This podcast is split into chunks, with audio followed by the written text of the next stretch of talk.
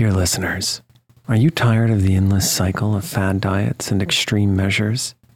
It's time to wake up to a better weight loss solution with Ro Body. As someone who's been through the ups and downs of weight loss, I know firsthand the challenge of trying to find what will stick. That's why, if I qualified for Ro Body today, I'd jump at the chance for a scientifically backed program that supports long term success. With Ro Body, you'll gain access to the most popular weight loss shots on the market, paired with personalized lifestyle changes. Over 200,000 people have already chosen Ro to help them lose weight. Say goodbye to the roller coaster of weight loss dreams and hello to sustainable, real results with Ro Body. Go to ro.co slash snoozecast. Sign up today and you'll pay just $99 for your first month and $145 a month after that. Medication costs are separate. That's ro.co slash snoozecast.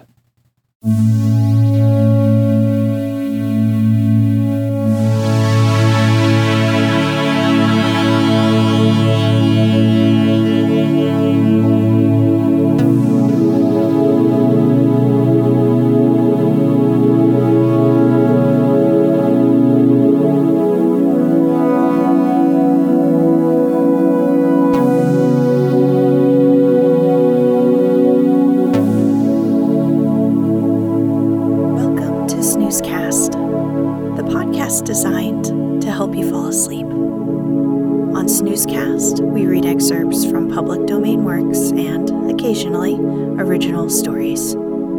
Find us on snoozecast.com and follow us on Spotify, Facebook, Apple Podcasts, and Instagram, among others. We'd like to thank our listeners.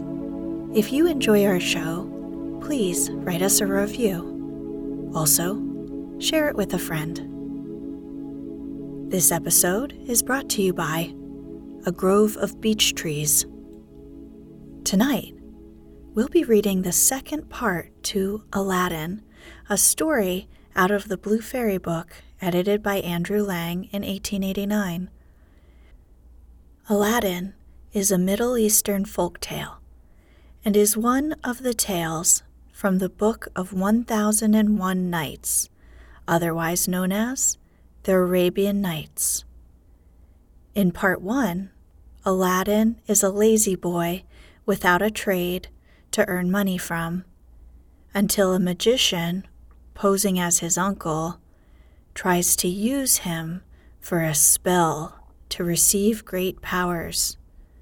By luck, Aladdin receives the magical powers of a magic lantern and a wish granting genie for himself. He uses his powers to gain the daughter of the Sultan as his wife.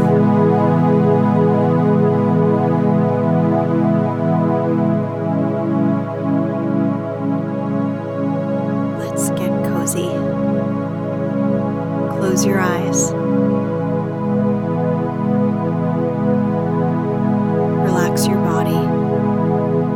Softness of your bed. Now, take a few deep breaths. After the wedding had taken place, Aladdin led his new wife into the hall, where a feast was spread, and she supped with him after which they danced till midnight. Next day, Aladdin invited the Sultan to see the palace. On entering the hall, with the four and twenty windows, with their rubies, diamonds, and emeralds, he cried, It is a world's wonder. There is only one thing that surprises me. Was it by accident that one window was left unfinished? No, sir, by design, returned Aladdin. I wished your majesty to have the glory of finishing this palace. The Sultan was pleased and sent for the best jewelers in the city. He showed them the unfinished window and bade them fit it up like the others. Sir, replied their spokesman, we cannot find jewels enough. The Sultan had his own fetched, which they soon used, but to no purpose, for in a month's time the work was not half done. Aladdin, knowing that their task was vain, bade them undo their work and carry the jewels back. And the genie finished the window at his command. The Sultan was surprised to receive his jewels again and visited Aladdin, who showed him the window finished. The Sultan embraced him. The envious vizier, meanwhile, hinting that it was the work of enchantment. Aladdin had won the hearts of the people by his gentle bearing. He was made captain of the Sultan's armies and won several battles for him, but remained modest and courteous as before, and lived thus in peace and content for several years. But far away in Africa, the magician remembered Aladdin, and by his magic arts discovered that Aladdin, instead of perishing miserably in the cave, had escaped and had married a princess with whom he was living in great honor and wealth.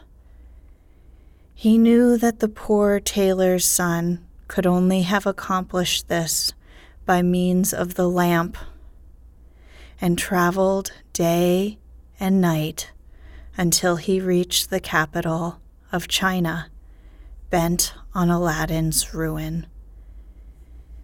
As he passed through the town, he heard people talking everywhere about a marvelous palace. Forgive my ignorance, he asked. What is this palace you